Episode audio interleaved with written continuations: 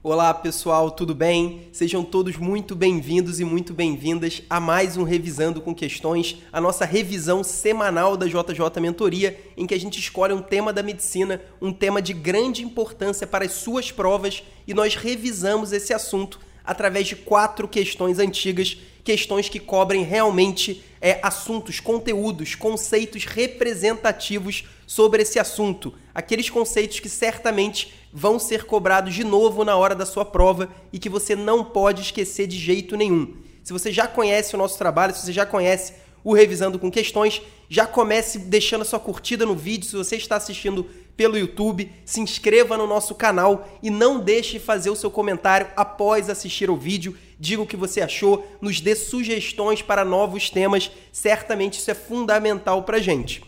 E hoje o nosso tema, mais um tema importantíssimo, a gente vai falar sobre a dispepsia, uma síndrome clínica, na verdade, bastante importante, que pode ser cobrada de diversas formas na sua prova de residência ou na sua prova do Revalida e que está no segundo grupo de maior importância de incidência. Então a gente aqui na JJ Mentoria, a gente divide todos os temas da medicina em quatro grupos de relevância e a dispepsia está no segundo grupo, no grupo de temas de relevância alta. O primeiro seriam os temas de relevância muito alta. Então é um assunto bastante cobrado, com uma incidência alta nas provas de residência e principalmente é um tema que muita gente tem dificuldade muita gente confunde os principais conceitos e, para piorar ainda a situação, a gente tem atualizações constantes sobre esse assunto. Eu estou gravando esse vídeo aqui em fevereiro de 2020. Com certeza, se você estiver assistindo anos depois, eu garanto que a gente vai ter outras atualizações. É um tema complicado, mas hoje eu vou simplificar todos os conceitos que você precisa memorizar hoje, fevereiro de 2020, para acertar qualquer questão na sua prova. Então vamos começar por essa questão do SURSE,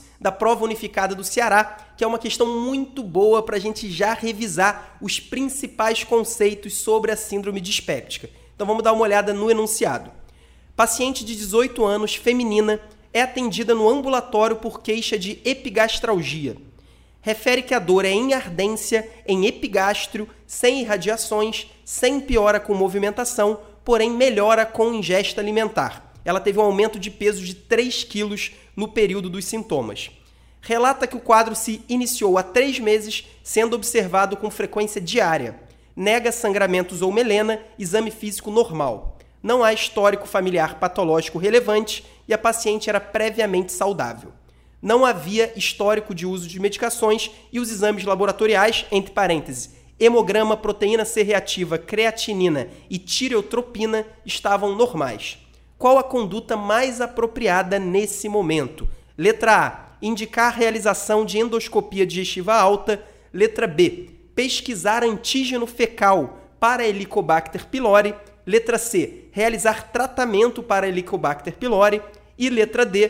Prescrever bloqueador de bomba de prótons. Então, essa é uma questão excelente para a gente começar a nossa revisão. Primeiro, porque a gente já vai definir o que é, afinal, a dispepsia. Muita gente ouve falar sobre dispepsia, síndrome dispéptica, mas a pessoa não entende com clareza o que significa isso. Basicamente, a dispepsia é uma síndrome clínica, ou seja, são sinais e sintomas que podem surgir de, diferença, de diferentes doenças. Então, diferentes problemas, diferentes patologias podem dar os mesmos sinais e sintomas, formando a síndrome dispéptica. Isso é fundamental que você entenda. Muita gente acha que a dispepsia é uma única doença, na verdade, pelo contrário. Várias doenças, vários problemas, várias patologias podem causar a dispepsia, a síndrome dispéptica. E quais são esses sinais e sintomas que formam essa síndrome? É exatamente o que essa paciente tem. Se a gente olhar aqui no, no enunciado, a banca diz que ela se queixa de epigastralgia, dor em epigastro, inclusive ela refere que a dor é em ardência. Então a dor em epigastro, essa dor pode ser em ardência, pode ser descrito como apenas um desconforto epigástrico também. Esse é um dos pontos fundamentais da síndrome dispéptica. O outro ponto fundamental, que pode aparecer em menor ou em maior grau, dependendo da situação específica do paciente, é a saciedade precoce. Então, paciente que começa a comer e já se sente cheio, já sente aquela plenitude gástrica, isso também faz parte da síndrome dispéptica. Então, basicamente, dispepsia é igual epigastralgia mais saciedade precoce. Esses são os dois sintomas fundamentais que formam a síndrome dispéptica, e aí a gente tem várias causas possíveis para essa síndrome. Existem realmente várias causas, inclusive, por exemplo, alguma, algumas parasitoses podem gerar a síndrome dispéptica, é até uma causa subestimada aqui no Brasil. Às vezes a gente lendo referências estrangeiras, né, referências, por exemplo, norte-americanas, a gente não vê muito essa situação da parasitose causando a síndrome dispéptica. Já no Brasil, isso aumenta a sua importância, mas de qualquer jeito, para a sua prova de residência, para a sua prova do Revalida, para as suas provas, com certeza existem três grandes causas que você não pode deixar de saber. A primeira delas é a principal hipótese diagnóstica para esse quadro dessa paciente de 18 anos. Você viu que a banca fez questão de dizer que o exame físico dela é normal, que ela não tem nenhum histórico familiar relevante, ela não tem absolutamente nada, inclusive ela não perdeu peso no período, ela ganhou peso no período do sintoma. Então, basicamente, ela só tem realmente a dispepsia. Nesse caso, uma paciente jovem só com dispepsia, a principal hipótese diagnóstica, sem dúvida nenhuma, é o que a gente chama de dispepsia funcional, que é quando a paciente tem os sintomas, tem lá a síndrome clínica, a síndrome dispéptica, mas não tem nenhuma patologia. E aí, quando eu falo em patologia, não tem nenhuma, nenhuma patologia identificável gerando esses sinais. Então, é o que a gente chama de dispepsia funcional, é a principal causa, a causa mais comum especialmente em pacientes jovens, sem dúvida nenhuma vai ser a sua principal hipótese diagnóstica. Então, a principal hipótese diagnóstica é a dispepsia funcional. Não dá para a gente afirmar que é a dispepsia funcional nesse caso, mas com certeza a gente pode dizer que é a causa mais provável. Por outro lado, no extremo oposto, a dispepsia funcional é uma doença benigna, não é uma doença que vai causar nada de mais grave para essa paciente, e no extremo oposto a gente tem a causa mais importante, que é a causa mais grave. Então, esse é sempre o nosso foco. Sempre quando a gente tem uma causa muito grave de algo, o nosso foco vai ser descartar essa hipótese ou confirmar essa hipótese. Então, por exemplo, uma paciente, mulher, com um nódulo da mama, com certeza a nossa primeira causa que a gente vai se preocupar em excluir é exatamente o câncer de mama. E no caso da, da síndrome dispéptica, também é uma doença oncológica, é o câncer de estômago. Então, é fundamental você entender que o câncer de estômago, os sintomas iniciais, os sintomas precoces do câncer de estômago, quando eles aparecem, são exatamente esses sintomas, o, o, é exatamente a síndrome dispéptica. Então o paciente começa a sentir epigastralgia, depois a gente vai falar um pouquinho melhor sobre o padrão da dor de cada uma das causas da dispepsia, mas de qualquer jeito o paciente vai ter epigastralgia e vai ter a saciedade precoce. Claro que ele pode ter outros sinais, por exemplo, a perda ponderal também é muito importante, mas de qualquer forma é uma das grandes causas de síndrome dispéptica. É a causa mais comum? Com certeza não porém a causa mais importante é aquela que a gente precisa excluir. Então, de um lado, a gente tem a, a, dispepsia funcional, do extremo oposto, a gente tem o câncer de estômago. E aí, como uma causa intermediária, e aí, quando eu falo em causa intermediária, não é nem a causa mais comum, nem a causa mais grave, também não é a causa mais rara e nem a causa mais benigna, é exatamente a úlcera péptica. A famosa úlcera de duodeno ou a úlcera de estômago também são causas muito importantes de dispepsia. O quadro clínico de uma úlcera duodenal vai ser muito parecido com a dispepsia funcional. Então, o paciente vai ter aquela, aquele desconforto epigástrico, pode ter a dor em ardência, como teve essa paciente aqui na questão do SURSE. Não vai ter perda ponderal normalmente, é, só quando realmente a dor for associada à alimentação, o que é mais característico da úlcera de estômago e não da úlcera de duodeno. De qualquer jeito, a gente vai falar sobre isso um pouco mais tarde. De qualquer jeito, essas são as três causas de dispepsia. É claro que existem muitas outras, mas essas são as três principais causas de dispepsia: a dispepsia funcional, a úlcera péptica, que pode ser tanto em estômago quanto em duodeno, e o câncer de estômago. Nesse caso, uma paciente de 18 anos sem nenhum outro sinal ou sintoma, sem história familiar, sem absolutamente nada, a gente já fica muito tranquilo em relação ao câncer de estômago. E aí, o que, que significa na prática a gente ficar tranquilo? Significa que a gente não precisa solicitar uma endoscopia digestiva alta. Esse é o ponto mais importante, ou pelo menos um dos pontos mais importantes dessa questão, um CCQ fundamental. Quando nós temos que solicitar uma endoscopia digestiva alta para um paciente ou para um, uma paciente com dispepsia, com a síndrome dispéptica. É exatamente quando a gente desconfia de, da possibilidade de um câncer de estômago. Quando essa possibilidade não é muito baixa, a gente fica preocupado e aí a gente é obrigado a solicitar a endoscopia digestiva alta, tornando essas palavras subjetivas num protocolo prático, basicamente, quando o paciente tem uma dispepsia e ele tem uma idade superior a 45 anos, e aí esse corte da idade pode variar um pouquinho, a gente tem algumas referências falando até em 40 anos, outras referências falando em 60 anos, mas de qualquer jeito as bancas normalmente não vão colocar é, idades que gerem dúvida. Ela vai colocar, por exemplo, um paciente de 20 e um paciente de 60. Nesse caso, a gente não tem dúvida, o paciente de 60, só pela idade associada à dispepsia, a gente já é obrigado a solicitar uma endoscopia. Então, se o paciente tiver mais do que 45 anos e uma síndrome dispéptica, a gente tem obrigação de solicitar endoscopia. E o grande objetivo da endoscopia, muita gente não entende isso, o grande objetivo é exatamente excluir ou confirmar a hipótese de um câncer gástrico. Isso é fundamental que você entenda. Agora, e se o paciente tiver menos do que 45 anos, for um paciente jovem, por exemplo, de 25 anos, só que ele tem outros sinais clínicos que chamem a nossa atenção para a possibilidade do câncer de gástrico, aí sim, nesse caso, apesar de um paciente jovem, a gente também vai solicitar a endoscopia. E, esses sinais que, que, que levantam a hipótese de um câncer gástrico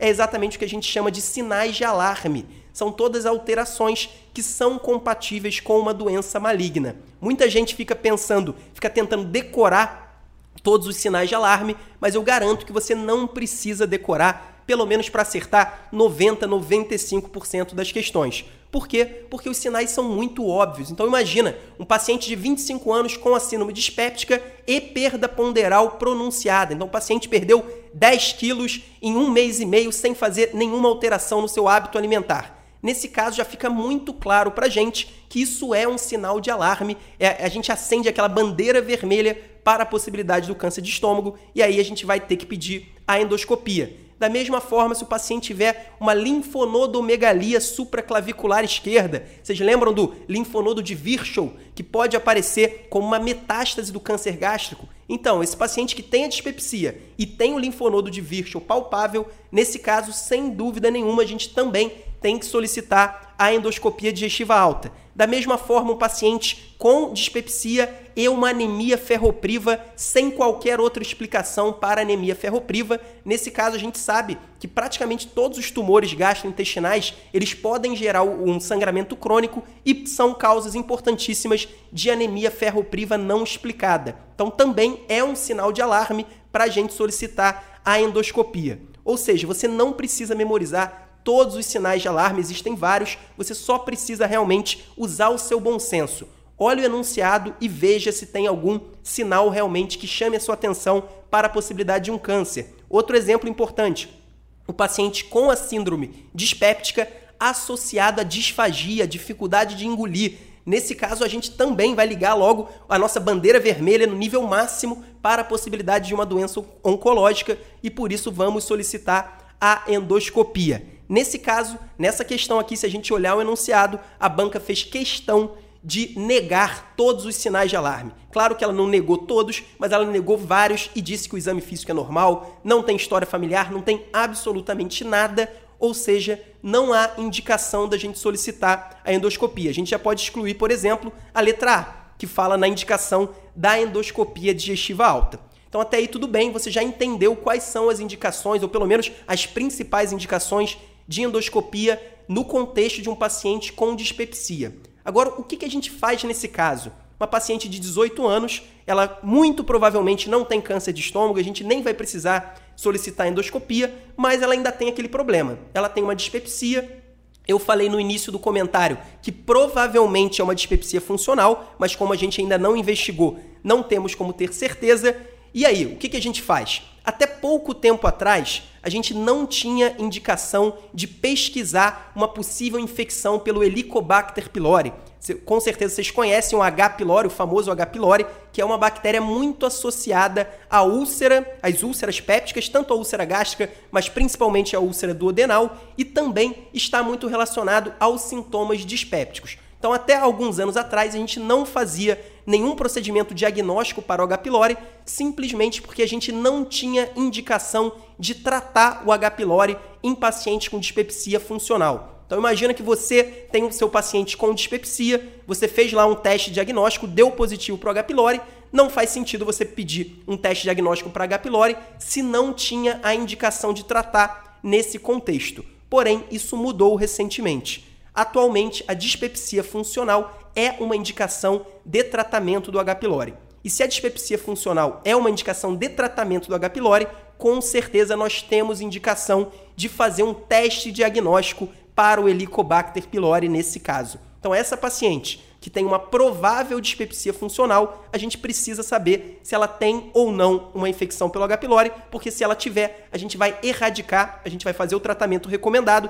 e provavelmente, pelo menos, vai aumentar a chance dela aliviar os sintomas que ela tem. É muito importante que você entenda isso. Muita gente confunde os conceitos e aí que entra o, o detalhe final para a gente acertar a questão. Então, essa paciente tem indicação de diagnóstico, né, de investigação diagnóstica para o H. pylori e ao mesmo tempo ela não tem indicação de endoscopia. Como vocês sabem, existem vários testes diagnósticos possíveis para o H. pylori. Então existem várias possibilidades para a gente diagnosticar uma infecção pela bactéria. Só que algumas dessas possibilidades são testes que precisam de uma endoscopia para serem feitos. Por exemplo, uma biópsia da úlcera é uma das possibilidades para a gente fazer o, o, diagnóstico do H. pylori. Como a gente não vai fazer a endoscopia, a gente também não vai fazer biópsia e também a gente não vai fazer o famoso teste da urease, que é um teste que também necessita da endoscopia para ser feito.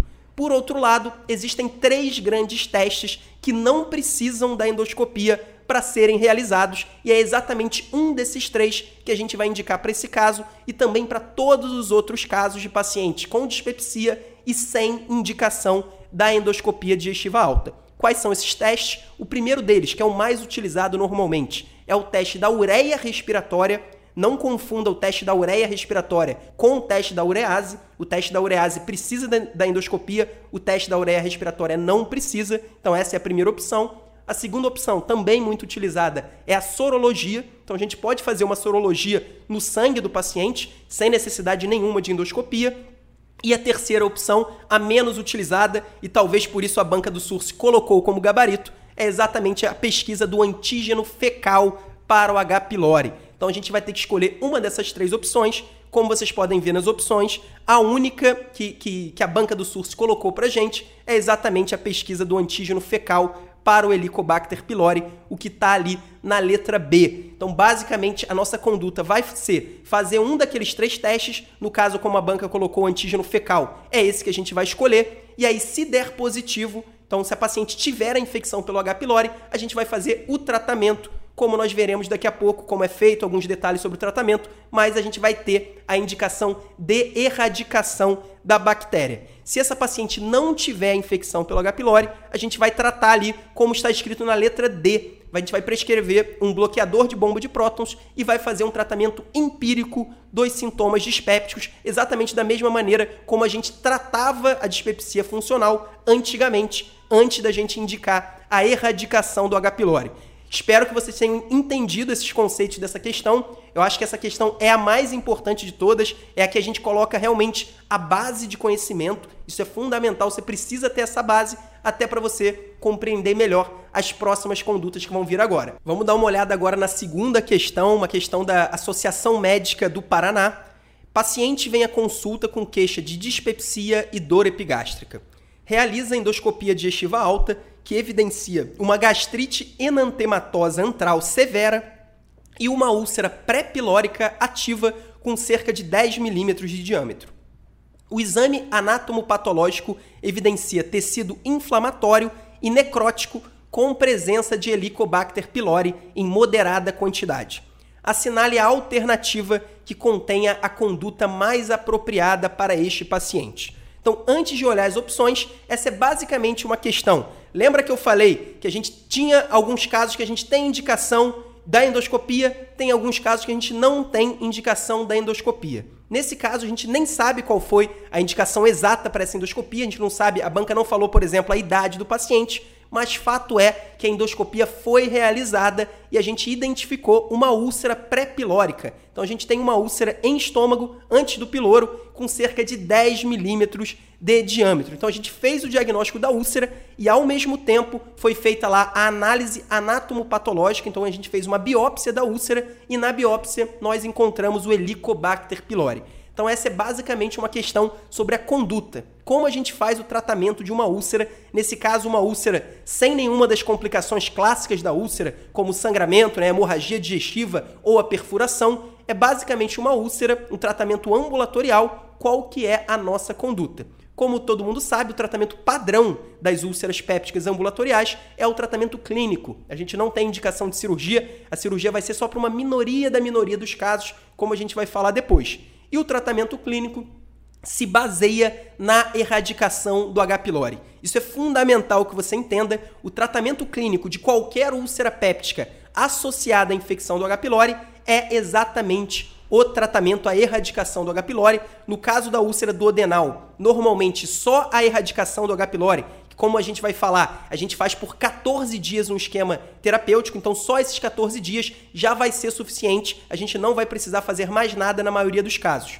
Já na úlcera gástrica, além dos 14 dias que a gente faz o tratamento do H. pylori, a gente continua o uso do inibidor de bomba de próton, como o omeprazol, pantoprazol, esse tipo de medicação, por pelo menos mais 4 a 8 semanas depois da erradicação, depois daqueles primeiros 14 dias. E como é o esquema terapêutico de primeira linha no tratamento do H. pylori? É bem parecido com o que está aqui na letra D. Eu não falei ainda as opções, mas eu já adianto. A letra D diz o seguinte: curso clínico com erradicação do Helicobacter pylori com metronidazol, claritromicina, amoxicilina e uso de inibidor de bomba de prótons. No caso, a única alteração do regime de primeira linha no Brasil, que é atualmente recomendado, é o metronidazol que ele não precisa entrar. Então, nesse caso, a banca fez um esquema quádruplo de medicações, além do metronidazol, a claritromicina, a amoxicilina e o inibidor de bomba de prótons. A recomendação brasileira de primeira linha é um esquema tríplice com amoxicilina, claritromicina e o inibidor de bomba de prótons por 14 dias. Então memorize esse esquema, esse é o esquema padrão brasileiro. Antigamente o Brasil, é, a gente tinha uma diferença da conduta brasileira para a conduta dos Estados Unidos, a conduta das principais referências. No Brasil a gente fazia um tratamento por uma semana, nos Estados Unidos a gente fazia por duas semanas, mas isso mudou atualmente todo mundo praticamente faz por duas semanas, por 14 dias, e aí o esquema brasileiro padrão é a claritromicina, amoxicilina e o inibidor de bomba de prótons. A gente até pode associar o metronidazol, mas isso vai ser exceção, vai ser principalmente para quadros de resgate. Então, esse é o tratamento padrão da úlcera péptica. Agora, um ponto fundamental. Quais são as principais diferenças da úlcera péptica duodenal para a úlcera péptica gástrica.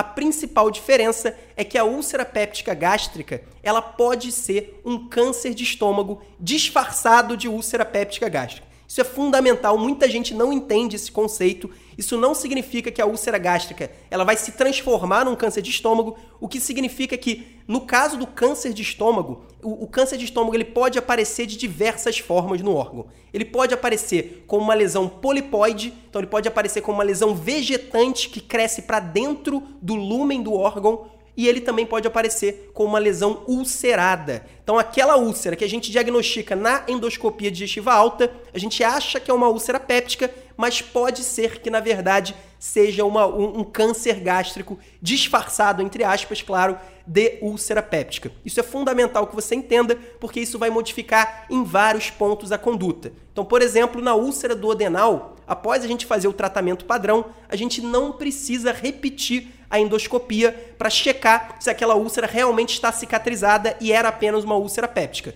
No caso da úlcera duodenal, a gente não precisa, simplesmente porque os cânceres de duodeno são extremamente raros, então é muito incomum isso acontecer, então a gente não se preocupa com a possibilidade de uma úlcera duodenal ser um câncer de duodeno. Já no câncer gástrico, como existe essa preocupação, nós precisamos repetir a endoscopia depois do tratamento. Então isso é fundamental, essa é uma diferença importantíssima. Outra diferença importantíssima, a gente sempre é obrigado a fazer múltiplas biópsias na úlcera gástrica. Vocês vão ver no final, na última questão, que eu vou falar sobre os tratamentos cirúrgicos de uma para outra, mas são diferenças importantes. Na próxima questão, a gente vai falar também algumas diferenças importantes sobre o quadro clínico, mas de qualquer forma, eu já queria introduzir um conceito que é um conceito também relativamente recente, que é exatamente o, o da checagem se o H. pylori foi ou não adequadamente tratado. Antes não, exi não existia um protocolo muito bem definido sobre isso. Agora, a gente sempre que fizer o tratamento do H. pylori, nós temos a obrigação de fazer, pelo menos depois de quatro semanas do fim do tratamento. Então, imagina que eu comecei a tratar o H. pylori hoje. A gente vai tratar por 14 dias. Depois do final desses 14 dias, a gente vai esperar pelo menos mais quatro semanas e aí sim nós vamos solicitar um exame diagnóstico do H. pylori, especificamente o exame da ureia respiratória. Lembra que eu falei que é, quando a gente não precisa fazer endoscopia, nós temos basicamente três opções, na verdade. O teste da ureia respiratória, a sorologia e a pesquisa do antígeno fecal. No caso da, da, da checagem, né? no caso da confirmação do tratamento da erradicação do H. pylori, o grande exame, o que a gente vai ver em 99% dos casos, é o teste da ureia respiratória. A sorologia não é um bom exame porque ela fica positiva mesmo após o tratamento. Então a gente não vai usar para confirmar erradicação a sorologia, a gente vai usar o teste da ureia respiratória. E aí, quando que a gente vai fazer esse teste? Depois de pelo menos quatro semanas do final do esquema terapêutico. Isso é fundamental. E outro detalhe que vale para qualquer é, para qualquer momento que você for fazer o, o diagnóstico do H, pylori, sempre a gente tem que interromper o inibidor de bomba de próton por pelo menos duas semanas. Então, se o paciente faz uso de, de omeprazol, por exemplo, ele tem que parar o uso por pelo menos duas semanas para aí sim fazer o teste diagnóstico do, do H. pylori. E se o paciente está fazendo antibiótico terapia, então o paciente, por exemplo, que está fazendo tratamento para o H. pylori, nesse caso ele tem que esperar quatro semanas no mínimo do fim da antibiótico terapia para fazer o teste diagnóstico, senão esse teste não vai ter um valor clínico. Agora, dito isso, vamos dar uma olhada nas opções para ver qual é a melhor resposta. Eu já falei da letra D, mas vamos dar uma olhada nas outras opções. Letra A curso clínico com inibidor de bomba por 60 dias e posterior erradicação do H. pylori não tem nada a ver. O tratamento padrão da úlcera péptica, seja a úlcera gástrica, seja a úlcera duodenal, é a erradicação do H. pylori. Então a gente não vai esperar para erradicar depois de 60 dias. O início do tratamento vai ser exatamente com o tratamento com a erradicação do H. pylori. Letra B, gastrectomia subtotal com esvaziamento linfonodal e erradicação do H. pylori. Também não tem nada a ver, o tratamento não vai ser cirúrgico, a cirurgia é uma exceção no tratamento das úlceras pépticas. Letra C, iniciar tratamento com inibidor de bomba em dose plena e, se não houver melhora em 30 dias, associar antagonistas do receptor H2. Não tem absolutamente nada a ver, a letra C nem citou a erradicação do H. pylori, qualquer tratamento clínico de úlcera péptica que não envolva a antibiótico terapia, a erradicação do Helicobacter pylori, é um tratamento completamente equivocado. Então a letra C está errada. Agora, pulando a letra D que a gente já falou, vamos dar uma olhada na letra E. A letra E fala: iniciar tratamento com inibidor de bomba e erradicação do Helicobacter pylori e, se não houver melhora em 30 dias, associar antagonista do receptor H2 também não tem a ver. A gente vai fazer o tratamento com inibidor de bomba e erradicação do H. pylori, inclusive o inibidor de bomba faz parte do, do, arsenal de medicações que a gente usa para o tratamento do, do Helicobacter pylori. E se não houver melhora, detalhe, a gente não vai verificar essa melhora apenas em 30 dias, a gente tem que esperar primeiro a finalização do tratamento, que são 14 dias. Depois a gente vai esperar mais quatro semanas no mínimo para verificar se o tratamento foi ou não efetivo. Se não foi, a gente vai partir para um esquema de segunda linha do tratamento, o um esquema de resgate do tratamento do, do H. pylori, que vai envolver normalmente quatro drogas, mas eu não me preocuparia tanto com isso. Se você memorizar tudo que eu falei até agora nessa questão, eu tenho certeza que você vai acertar várias perguntas que muitos concorrentes, muitos candidatos mesmo, vão ter dificuldade, vão se confundir e vão acabar errando. Agora, indo para essa terceira questão, uma questão da Santa Casa, um enunciado bem curto. Sobre a úlcera péptica, assinale a alternativa correta.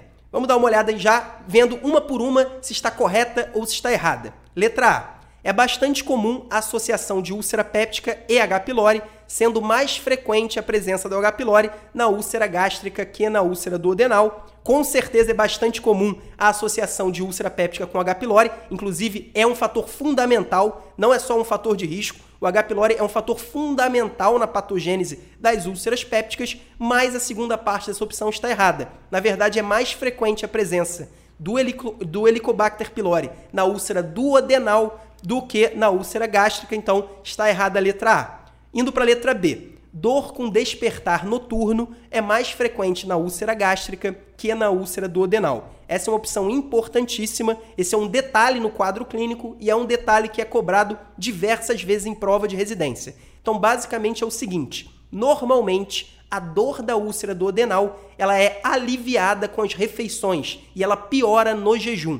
Então, ouviu falar em úlcera duodenal, paciente em jejum vai ter dor, paciente que se alimenta vai ter alívio. E aí, no caso, claro, se o jejum causa dor, no caso, a noite, que é o período de maior jejum normalmente do ser humano, é o momento em que essa dor aparece com mais intensidade. Ou seja, a dor da úlcera duodenal, ela costuma piorar à noite ao contrário da dor da úlcera gástrica e também do câncer gástrico. Lembra que eu falei na primeira questão que o câncer gástrico ele vai aparecer também com uma síndrome dispéptica, epigastralgia e saciedade precoce? Então, essa epigastralgia ela costuma piorar com a alimentação e melhorar com o jejum, tanto no câncer gástrico quanto na úlcera de estômago, na úlcera gástrica. Isso é fundamental. Então, na verdade, à noite, a dor do câncer gástrico e da úlcera gástrica costumam melhorar. Quando o paciente se alimenta, aí sim vai piorar. Então, a letra B está dizendo exatamente o conceito ao contrário, o conceito oposto ao verdadeiro. Agora vamos pular a letra C, vamos primeiro para a letra D. A letra D diz: diminuição na produção de prostaglandinas pode evitar formação de úlcera gástrica. Isso está completamente equivocado, também é o oposto. Na verdade, a diminuição na produção de prostaglandinas pode formar uma úlcera, úlcera gástrica, pode ser um fator de risco para a formação de uma úlcera gástrica. Esse é, inclusive, um dos mecanismos pelos quais os ANES, os anti-inflamatórios não esteroidais, podem ser um fator de risco ou até um fator causal de úlcera gástrica é exatamente através da inibição da produção das prostaglandinas. As, prota as prostaglandinas são substâncias protetoras da mucosa gástrica. Então a letra D também está errado. Por fim, a letra E, úlceras gástricas devem ser biopsiadas devido ao risco de se transformar em câncer. Essa letra E é uma baita pegadinha, mas é uma pegadinha bem feita. Inclusive, eu já falei sobre esse conceito em uma das últimas questões. Basicamente, o problema da úlcera gástrica não é um possível risco dela se transformar num câncer. Então, imagina, por exemplo, um pólipo que a gente localiza no cólon. O grande risco desse pólipo é exatamente ele se transformar num adenocarcinoma de, de, de cólon. Só que no caso da úlcera gástrica, o risco não é a transformação. O grande risco é aquela úlcera que a gente achava que era apenas uma úlcera benigna, que era uma úlcera péptica, na verdade não é. É apenas um câncer gástrico que se apresentou de forma ulcerada. Então o problema é que o câncer gástrico aparece muitas vezes disfarçado, mais uma vez disfarçado entre aspas, de úlcera gástrica. Então, o problema não é uma possível transformação neoplásica, é assim e, e, sim apenas uma confusão. Você achar que é uma coisa, sendo que na verdade é outra, e essa outra, claro, tem um prognóstico muito pior. Então, claro, o nosso, o nosso gabarito vai ser a letra C, que diz o seguinte: toda úlcera gástrica, independentemente se ativa ou cicatrizada, deve ser biopsiada. Essa é uma opção absolutamente verdadeira. Falou em úlcera gástrica, a gente tem obrigação de biopsiar e a gente tem obrigação de biopsiar por quê? Por causa do risco daquela úlcera ser um câncer gástrico. Se você entender esse conceito, eu garanto que você vai acertar várias questões e esse tipo de questão pode até parecer fácil depois que você entender o conceito. Mas para quem não domina os principais fundamentos, para quem está preocupado apenas em memorizar tudo, essa questão acaba confundindo muita gente. Inclusive, na época, muitas pessoas, muitos candidatos acabaram marcando a letra E erradamente, quando o gabarito, na verdade, é a letra C. E agora, para finalizar essa quarta questão, mais uma questão da Santa Casa, vamos dar uma olhada no enunciado. Homem de 47 anos é admitido no PS com queixa de dor abdominal há três dias, com piora súbita a 8 horas. Conta o uso de diclofenaco, três comprimidos ao dia a uma semana, por dor lombar após esforço físico. Refere ser nervoso, mas nega antecedente mórbido Ao exame apresentava-se gemente, taquicárdico, com abdômen em tábua, radiografia com pneumoperitônio.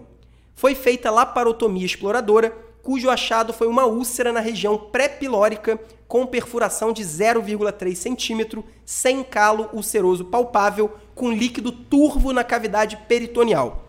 Das opções abaixo, a, me a melhor para esse caso é letra A, desbridamento da, da, da borda da úlcera, seguida da ulcerorrafia e vagotomia troncular.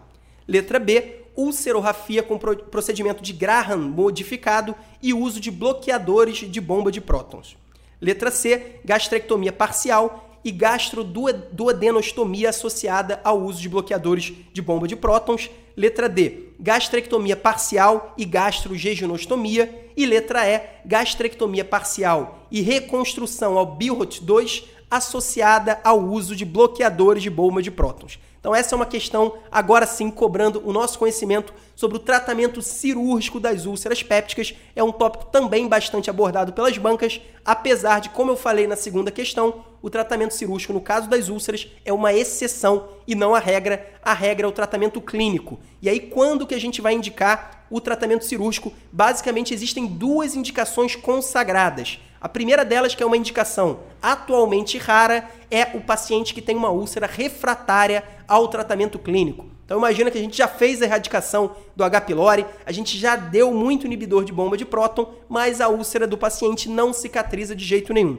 Nesse caso, a gente tem indicação de tratamento cirúrgico. Da mesma forma, o segundo grupo de, de, indicações, que é o mais cobrado pelas bancas, são as complicações das úlceras. E aí, quando eu falo em complicações, eu estou falando basicamente das duas principais complicações das úlceras pépticas, que são a hemorragia e a perfuração. A perfuração é a mais grave de todas e é exatamente o que a gente tem nessa questão com um homem de 47 anos e a gravidade aumenta ainda mais quando é uma perfuração de uma úlcera no estômago e não de uma úlcera no duodeno. E aí, quais são as principais diferenças do tratamento cirúrgico da úlcera duodenal para a úlcera gástrica? Primeiro ponto, a úlcera duodenal, ela sempre está associada a uma hipercloridria, ao contrário das úlceras gástricas. Não sei se você lembra, mas existem quatro tipos de úlceras gástricas e o tipo 1 e o tipo 4 não estão associadas à hipercloridria. Já o tipo 2 e tipo 3 estão. Então a primeira divisão é essa. E o que, que vai, qual que é a consequência dessa, dessa, dessa diferença entre as úlceras duodenais e as úlceras gástricas? No caso da úlcera duodenal, nós sempre faremos, durante o procedimento cirúrgico, alguma coisa para diminuir a produção de ácido no estômago. Basicamente, existem duas grandes alternativas que a gente vai fazer em conjunto na maioria das vezes. A primeira delas é a vagotomia. Então, a gente vai seccionar ramos do nervo vago, que é exatamente o, o, o nervo que gera o estímulo para a produção de ácido no estômago. Então, ao fazer a vagotomia, a gente reduz a produção de ácido pelas células do estômago. E o segundo, e o segundo grande procedimento que é feito normalmente junto com a vagotomia é exatamente a antrectomia. Então a gente vai tirar o antro do estômago e a gente vai tirar o antro, que é exatamente onde estão as células G. As células G produzem gastrina e como a gente sabe, a gastrina também estimula a produção de ácido. Então, basicamente, o tratamento padrão da úlcera do adenal vai ser a vagotomia com uma antrectomia. Existem outras possibilidades, mas essa é a possibilidade principal e que você pode memorizar para acertar a maioria das questões. Já na úlcera gástrica, primeiro, tipo 1 tipo 4, como elas não estão relacionadas à hipercloridria, não faz o menor sentido a gente fazer uma vagotomia, a gente fazer qualquer procedimento para reduzir a produção de ácido. Então, esse é o primeiro ponto. Já nas úlceras tipo 2 e tipo 3, a gente faz. Agora, a grande diferença não é essa. Como eu falei nas últimas questões, você já está cansado de saber que no caso da úlcera gástrica, o grande problema, a grande preocupação é a possibilidade daquilo não ser uma úlcera benigna e sim ser uma úlcera maligna, ser um câncer de estômago na sua forma, na sua apresentação ulcerada. Então, por isso, por conta desse risco, o procedimento ideal para qualquer cirurgia de úlcera gástrica envolve a retirada daquela úlcera. Então, vai envolver a retirada do segmento do estômago que contém aquela úlcera. Esse é um conceito fundamental muito importante e que vai ser cobrado na sua prova. Então, normalmente, o tratamento ideal, na verdade, sempre o tratamento ideal do, de uma úlcera gástrica vai envolver a retirada da úlcera. Só que, claro, como quase tudo na medicina, existem exceções. E é exatamente, são exatamente essas exceções que as bancas de residência médica adoram cobrar, adoram lembrar, e não foi diferente nesse caso. E aí essa exceção ela é muito comum.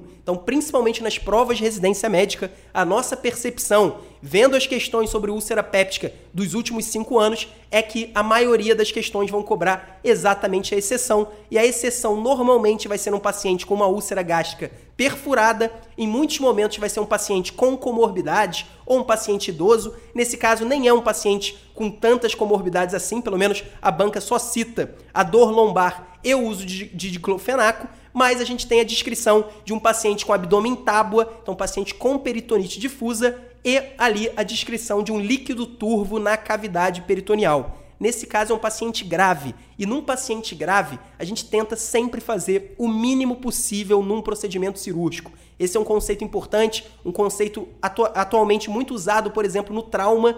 Paciente com várias lesões abdominais, o primeiro procedimento que a gente vai fazer é aquele procedimento de contenção de danos, controle de danos, e depois sim a gente faz um procedimento mais definitivo, e é exatamente esse conceito que é trazido também para o tratamento da úlcera gástrica perfurada, em muitos casos que as bancas de residência médica adoram lembrar. A gente faz um procedimento apenas de fechamento da perfuração e aí a gente usa o aumento para tamponar essa, esse fechamento que a gente fez. É basicamente uma ulcerorrafia com o uso do aumento para fortalecer esse tamponamento. E é isso que é chamado ali, foi chamado na letra B de ulcerorrafia com procedimento de Graham modificado, além, é claro, do uso do inibidor de bomba de próton. Então, nesse caso, como é um quadro grave, assim como é em várias questões de prova de residência médica e também de revalida, que trazem uma úlcera gástrica perfurada, então nosso procedimento inicial vai ser apenas o fechamento da úlcera com o fortalecimento do aumento e depois, aí sim, a gente tem a obrigação de pelo menos biopsiar a úlcera para ter certeza se aquilo realmente era um, um, um, problema benigno ou se era um problema maligno. Então isso é fundamental. Depois desse procedimento descrito ali na letra B, nós seremos obrigados a repetir uma endoscopia, fazer de novo a endoscopia e fazer pelo menos biópsias dessa úlcera para ver se ela cicatrizou e para ver se realmente era uma doença benigna e não uma doença maligna. Por isso o gabarito é a letra B. Bom, pessoal, essas foram as quatro questões de hoje sobre dispepsia, um assunto que parece complicado, mas eu tenho certeza que se você entender e memorizar todos os principais conceitos que eu falei nesse vídeo, você vai acertar várias questões, inclusive aquelas questões com baixo índice de acertos. Um abraço e até a próxima semana.